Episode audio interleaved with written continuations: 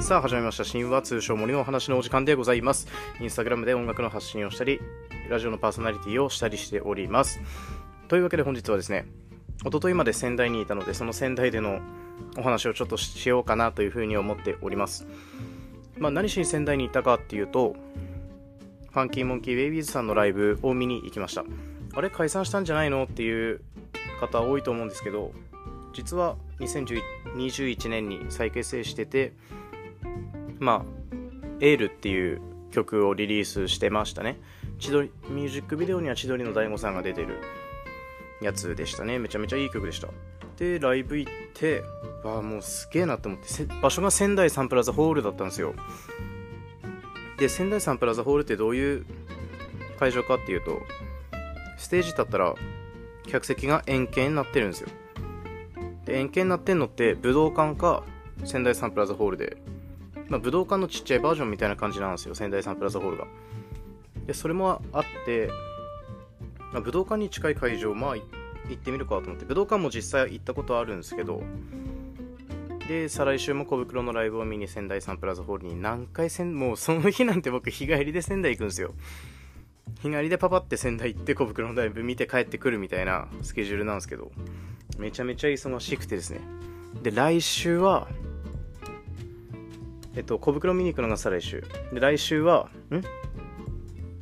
来週は神戸に出張あるんで神戸、まあ、兵庫県神戸市に行かすお邪魔させていただきますけどそうね仙台まず行きの新幹線でで ABC 席で僕 C 席に座ってて AB 席に、まあ、ご夫婦座っててで1歳半の赤ちゃんが座っててでも可愛くてしゃあなくてもうまず声かけちゃったんですよ。めっちゃ赤ちゃん可愛いっすねみたいな。でそれでいろんな話になってでこれも今度ごめんなさい。今度その赤ちゃんについての話を今度しようと思ってるんでその話は一回置いときます。それで1本取れるかなぐらい喋ったんでそれをちょっと今度喋りたいなって思いますけどでそこから新幹線降りてで新幹線降りて何時だっけな？新幹線降りて12時半とかかな？でまだライブまで3時間半ぐらいあるなと思って、まあ、ホテルのチェックインまでまだまだあるしと思って。で初めて俺人生で初めて寿司三昧食ったんですよ。仙台行って初めて寿司三昧食ってめっちゃうまいなと思ってあのもう大間のマグロの社長がやってるとこですよ。あの皆さんがご存知の寿司三昧って。俺初めて知った。結構いい値段すんのね。鉄火向き500円とかすんのね。結構値段すんなと思って。で安いやつももちろん安いんだけど普通に俺10貫ぐらい食って2500円とか。あごめん。これ普通なのかな？あの俺いつも回転寿司とか行ったらくら寿司とかスシローとかしか行かないから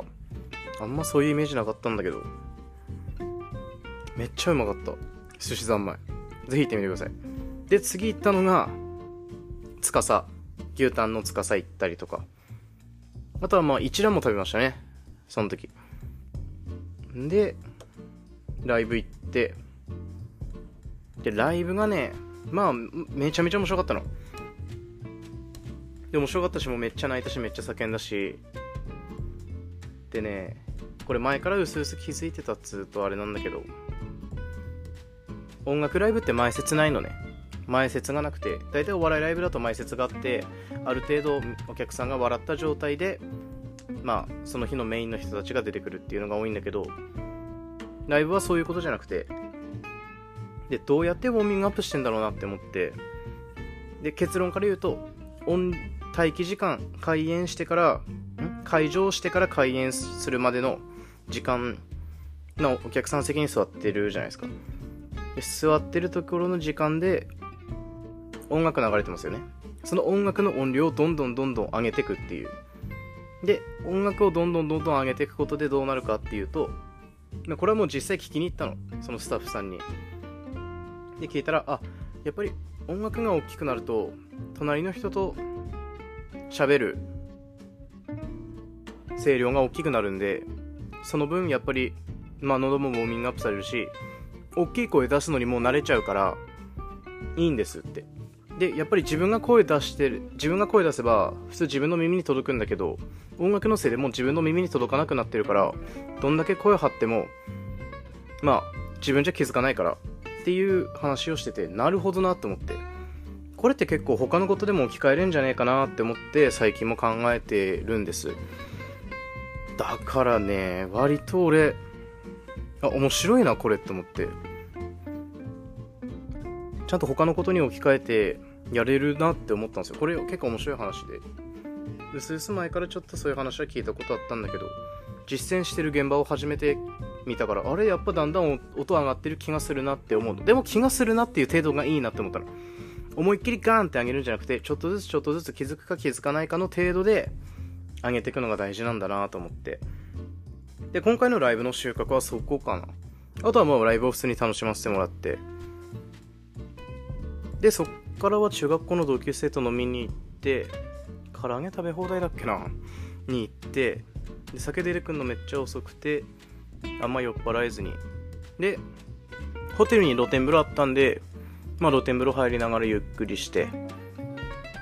て感じだったかな。あんま仙台の国分町にあんまり足を運ばずにまた今度は足運びたいなと思うんだけどあんまなかなか勇気出ないんだよなと思って。仙台はねもうまとめると赤ちゃん可愛かった。寿司三昧うまかった。一蘭うまかった。牛タンうまかった。あのライブの音量の関係の話が理解できたっていう。まあ収穫は大きい1泊2日だったかなって思ってます仙台またねライブがあったら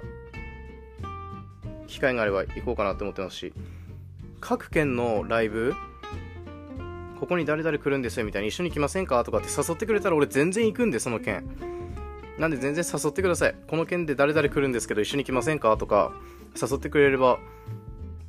僕もそういう情報はやっぱ47都道府県やっぱり把握しきれてないんでとりあえずそういうお誘いしていただけたら嬉しいです。でですねそろそろ歌ってみたの収録結構機材揃ってきたんですよ。もうぶっちゃけまあこのラジオ撮ってるマイクで音楽撮れるし結構ねまあ俺も MacBook 持ってるから編集もあれだしできるしっていうのでちょっとそろそろ始めようかなって思ってます。ヘッドホンもあるしね。なんで歌ってほしい曲とか募集してます。なのでぜひですねインスタグラムの DM に送ってきてください。まあ多分ラジオの次回は深掘るを撮るので